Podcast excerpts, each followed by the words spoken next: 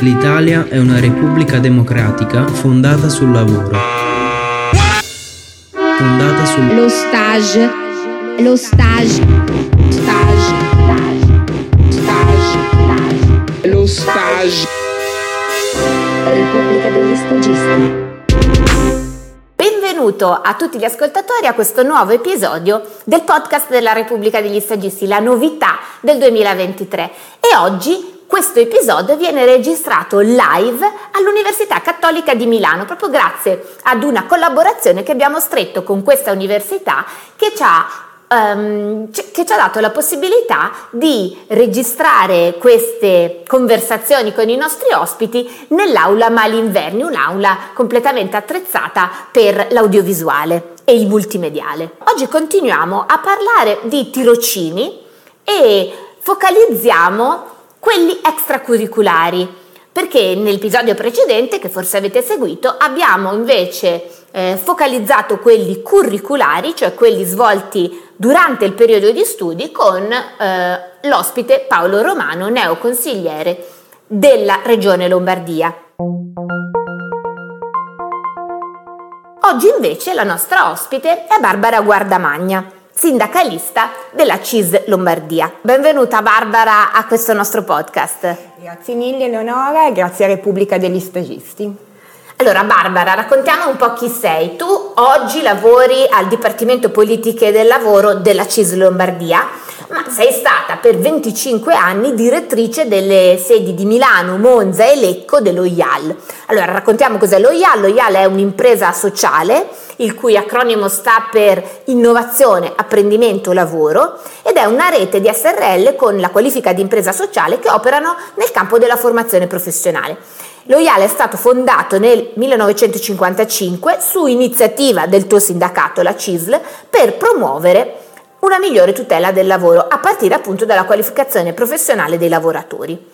E quindi tu hai un'esperienza pluridecennale nell'ambito della formazione e delle politiche del lavoro, sei stata anche project manager di progetti aziendali finanziati da fondi interprofessionali, bandi regionali, riqualificazione e ricollocazione di persone disoccupate, insomma chi ne ha più ne metta e dentro lo IAL hai anche attivato migliaia e migliaia centinaia, quanti, di tirocini durante gli anni. Tantissimi, sì. Il tuo punto di vista, quindi, in questo quadro è sempre stato quello del soggetto promotore. Come si può raccontare questo ruolo? Che cos'è e cosa fa il soggetto promotore e perché è così importante in un'esperienza di stage? Allora, il soggetto promotore è, lo dice la parola, è il soggetto che promuove il tirocinio, eh, quindi è il soggetto che eh, redige il piano formativo del tirocinante, eh, che eh, progetta, monitora il tirocinio del tirocinante e soprattutto è responsabile della buona riuscita del tirocinio da parte sia del tirocinante poi anche della, della, dell'azienda. Um, il ruolo principale quindi del promotore non è quello di redigere, quindi fare l'iter buro- burocratico delle, delle, pratiche per fare il, il tirocinio, ma è quello di assicurarsi che effettivamente questo piano formativo, questo tirocinio, soprattutto extracurriculare, quindi è un tirocinio che fa fare il primo passo al ragazzo nel mondo del lavoro, quindi si deve assicurare che eh, l'esperienza formativa di tirocinio sia in linea con eh, sia gli studi fatti ma anche su quello che vuole fare il ragazzo, quindi l'esperienza che vuole fare il ragazzo. Eh, bisogna assicurarsi innanzitutto eh, che l'azienda non prenda il tirocinio per quelli che sono anche i vincoli dati da Regione Lombardia, quindi che il tirocinante non venga eh, inserito nel contesto lavorativo per eh, picchi di lavoro, per sostituzioni di maternità, eh, assicurarsi che nell'azienda non ci siano insomma, eh, procedure di licenziamento, quindi aperture di cassa integrazione, che tutto sia a posto anche a livello di sicurezza, quindi che eh, sia adempiente a tutti quelli che sono i vincoli della sicurezza, ma soprattutto che l'azienda voglia investire nella formazione e poi nella futura occupazione di questo ragazzo. E questo è dato da un monitoraggio stretto da parte dell'ente promotore, perché se io attivo la pratica con l'azienda, poi dopo non faccio più niente, aspetto i famosi sei mesi del tirocinio extracurriculare e poi dico allora com'è andata e non va bene, nel senso io mi devo assicurare che tutto venga rispettato, quindi che il ragazzo, la persona che viene inserita nel percorso formativo effettivamente svolga quello che è stato inserito nel piano formativo e che sia tutto regolare. Quindi tu dici Uh, una, una, un ruolo sicuramente di adempimento di tutte le pratiche formali, ma anche un ruolo sostanziale di garante della qualità dello stage. Esatto, esatto. A questo punto ti chiedo quali sono i problemi più frequenti che possono insorgere quando si attiva uno stage? Il problema fondamentale è quello di far capire all'azienda che non è un contratto di lavoro, nel senso che è un percorso formativo, quindi tu non stai assumendo una persona a livello lavorativo, ma è un percorso formativo. Quindi detto ciò eh, bisogna attenersi a quello che è scritto nel piano formativo della persona, a quelli che sono gli orari scritti nel piano formativo della persona, perché viene tutto declinato in maniera molto... Eh, precisa, quindi l'azienda non può dire eh, vabbè ma gli ho chiesto di fare gli straordinari, non ci sono gli straordinari, non è un dipendente, eh, quindi bisogna insomma stare attenti su, su, questo, la differenza tra un tirocinante e un apprendista o una, insomma, un inserimento lavorativo le difficoltà sono un po' queste. Eh, poi eh, far capire appunto che ci devono essere anche eh, degli strumenti di supporto al tirocinante. Il tirocinante non può essere abbandonato a se stesso e eh, svolgere un lavoro che non gli viene spiegato o non avere un tutor aziendale che lo segua.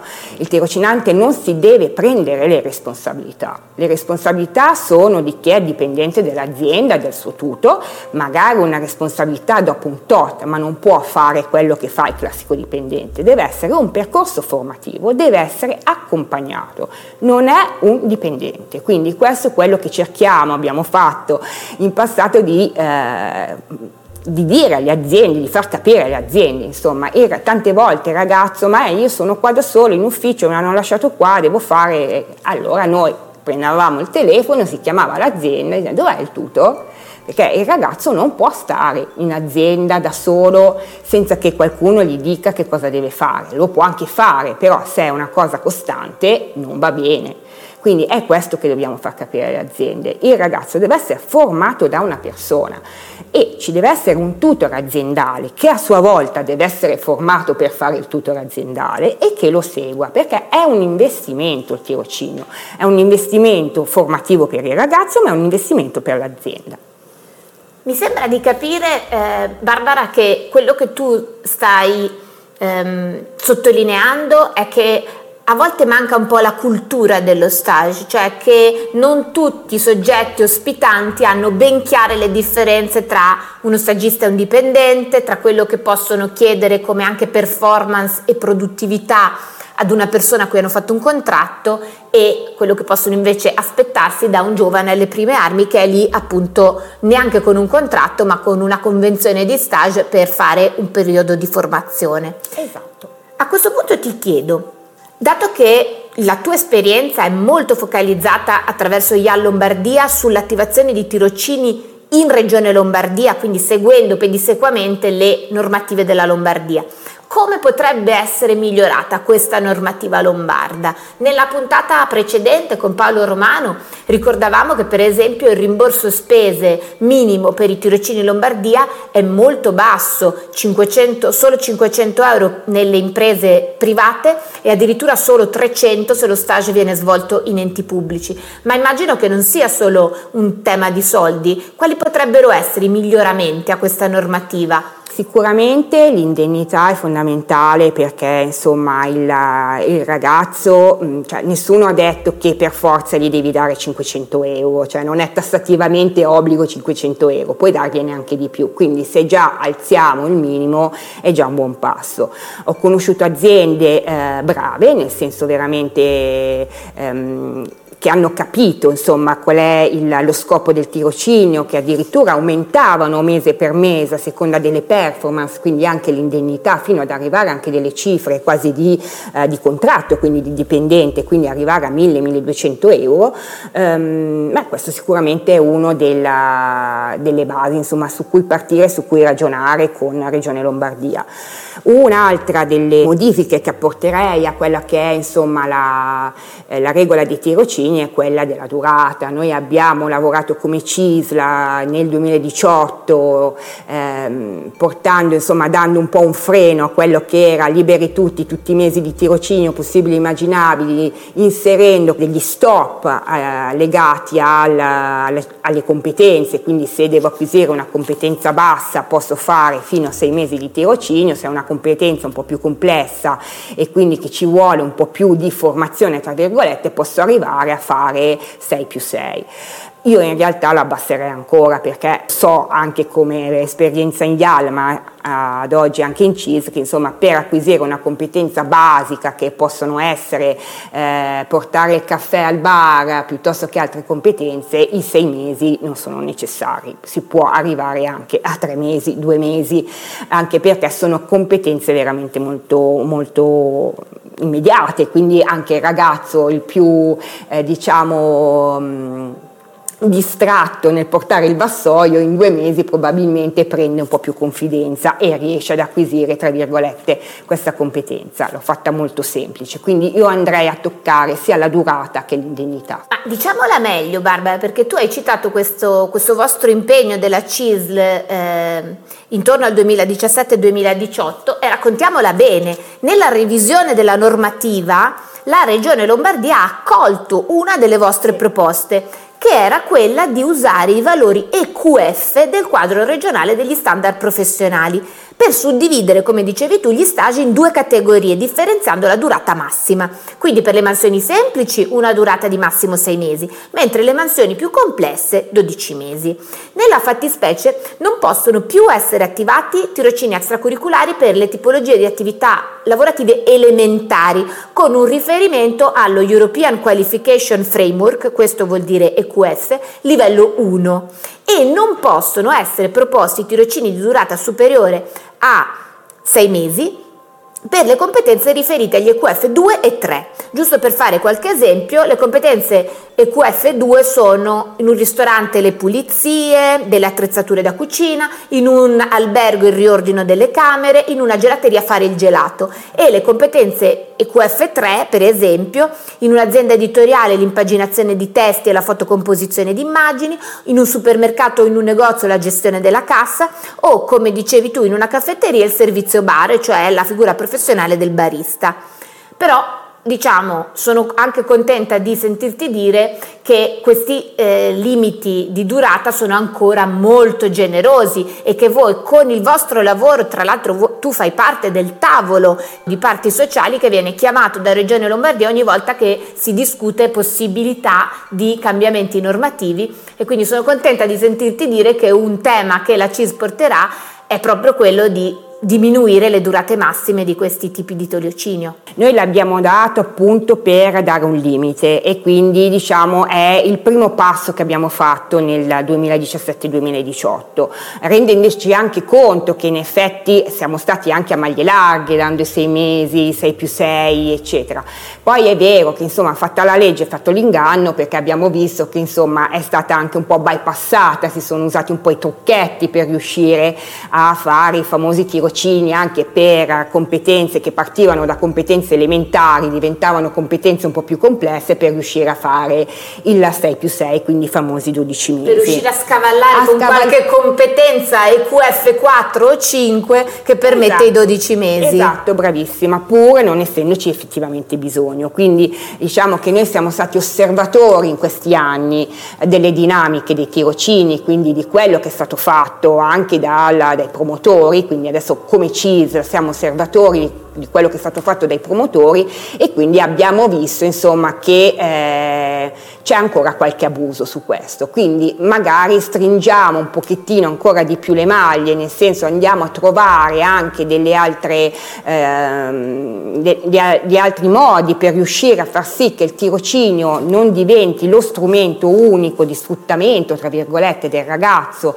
fine a se stesso, perché poi fatti sei mesi ti lascio, non ti rinnovo, non ti faccio più altri sei mesi, oppure ti faccio i 12 mesi, poi non posso più fare niente, vado a prendere un altro tirocinante. Quindi questo naturalmente mh, mm, non fa mh, mm, progredire l'apprendistato, quindi l'apprendistato comunque viene un po' penalizzato da quello che è l'abuso, tra virgolette, di, del tirocinio. Eh, e quindi insomma faremo un po' di ragionamenti. Avevamo, a fa- avevamo iniziato a farli l'anno scorso con quella che doveva essere un po' insomma i vari cambiamenti che eh, dovevano essere apportati, tutto si è fermato e quindi eh, vediamo insomma a divenire che cosa ci verrà proposto. Sì, diciamo, se vogliamo dire due parole in più su cosa è successo l'anno scorso, in effetti sembrava che ci dovessero essere delle nuove linee guida quindi dopo quelle appunto del 2017 sembrava che fosse il momento, arrivato il momento per rinnovare le linee guida e mettere qualche diritto in più e qualche paletto in più per i tirocini extracurriculari, poi effettivamente la caduta del governo Draghi ha fatto sì che questa discussione che era partita in sede di conferenza Stato-Regioni sia naufragata e quindi anche in questo caso, come nel caso della legge sui tirocini curriculari in Parlamento, anche nel caso delle nuove linee guida sui tirocini extracurriculari, bisognerà aspettare che si riunisca di nuovo la conferenza Stato-Regioni con tutti gli assetti nuovi dovuti al nuovo governo. Quali consigli ti senti di dare, Barbara, ad una persona che sta per cominciare un tirocinio extracurriculare? Allora, il consiglio che do a una persona che sta per iniziare una, un tirocinio extracurriculare è naturalmente eh, quello di prenderlo come primissima esperienza, tra virgolette, di inserimento nel mondo del lavoro, nel senso entro in un'azienda, faccio un percorso formativo perché il tirocinio extracurriculare è sempre percorso formativo, ma diciamo che faccio una formazione on the job, quindi eh, imparo tutto quello che c'è da, da vedere, anche a livello non solo di conoscenza acquisita durante il mio percorso di studi, ma soprattutto anche di dinamiche nel contesto lavorativo, di relazioni con i colleghi. Le famose di... soft skills le famose soft skill, no? che vanno tanto, le sentiamo dire un po' da tutti, ma che ci stanno perché un giovane che esce appunto dall'università o comunque da un percorso formativo non si è mai rapportato se non magari con un tirocinio curriculare che comunque i tirocini curriculari hanno una durata inferiore rispetto all'extracurriculare. Quindi sicuramente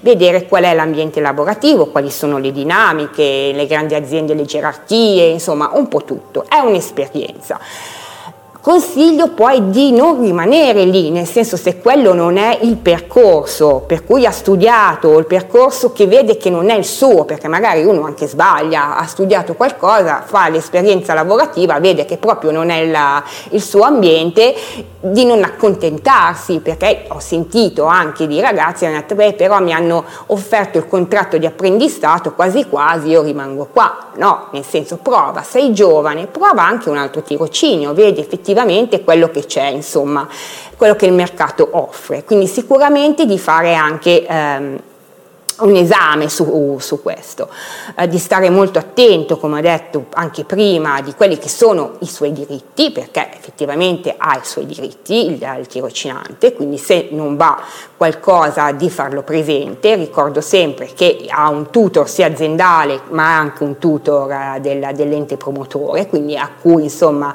eh, farsi valere. Quando firma il piano formativo, la firma è a tre, quindi del tirocinante, dell'ente promotore e dell'azienda, quindi effettivamente verificare anche se tutto quello che è scritto combacia con quello che è il suo fabbisogno, il suo volere della, nell'ambito lavorativo e naturalmente di buttarsi, insomma, cioè non, non, gli mette nessuno la pistola alla testa, se non dovesse andare bene lo fa presente effettivamente o cambia oppure lo sospende. Se invece va bene, è un'esperienza, a me il tirocinio come esperienza piace, purché di breve durata, non eh, diventare insomma professionista di tirocini, è un'esperienza che fortifica, fa crescere e che poi può insomma, trasformarsi anche in un'opportunità di inserimento lavorativo, perché non tutte le aziende sono cattive, eh? abbiamo delle aziende veramente eh, brave che su un to' di tirocini poi trasformano il tirocinio in contratti, quindi assolutamente è un'occasione.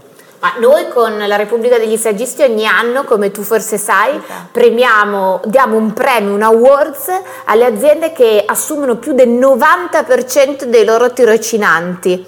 Quindi abbiamo effettivamente dei casi di aziende che usano eh, lo stage come un'anticamera del lavoro. Ma mi piace soprattutto questa, questo tuo questo tu incitare i giovani a non sentirsi vittime e eh, agnelli sacrificali del, del, sistema del mercato del lavoro, quindi anche avere il coraggio di uscire da una situazione che non li soddisfa pienamente, giustamente come hai detto tu, sono giovani, siete giovani, c'è tanto tempo per fare altre esperienze, per recuperare, inutile darsi, abbattersi subito e a rassegnarsi e rivedere al ribasso le proprie aspettative. È giusto anche soprattutto, io dico che è giusto sognare a tutte le età, ma tanto a maggior ragione quando si hanno vent'anni è quasi doveroso sognare e non accontentarsi.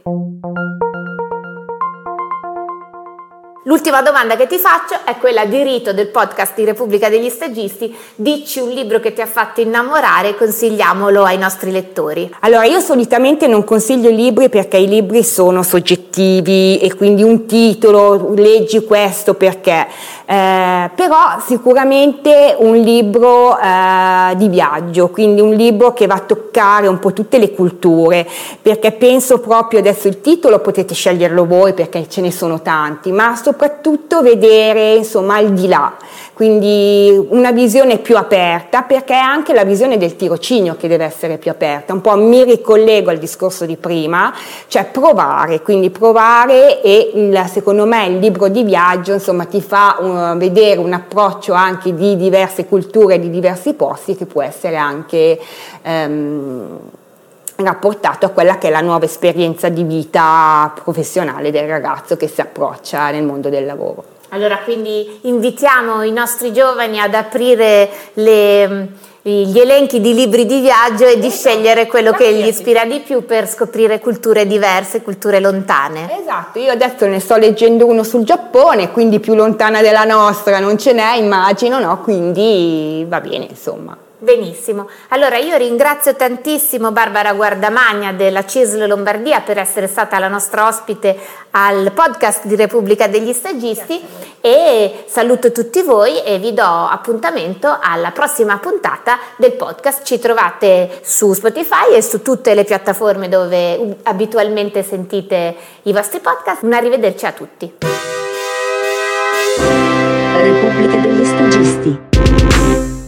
Sono di nuovo io. Volevo solo aggiungere che se avete apprezzato questo podcast, che è la novità della Repubblica degli Saggisti per questo 2023, potete ancora fare qualcosa. Potete innanzitutto fare il follow al podcast e magari anche premere il simbolino della campana che attiva le notifiche sulle pubblicazioni per essere sempre aggiornati rispetto ai nuovi episodi. Poi potete valutare con le stellette la puntata perché questo aiuta il nostro ranking e dunque permette di far sapere che i contenuti di questo podcast sono di qualità. Infine potete ovviamente venire a cercarci sui social, su Facebook e Twitter per esempio, e seguirci anche lì. E poi vi ricordo il sito www.repubblicadeglisagisti.it e fatemi usare questo piccolo spazio aggiuntivo per ringraziare anche i grandissimi Giorgio Baù, che è il sound designer del podcast, e Mathieu Mantanus, che ha ideato e composto la sigla. Alla prossima!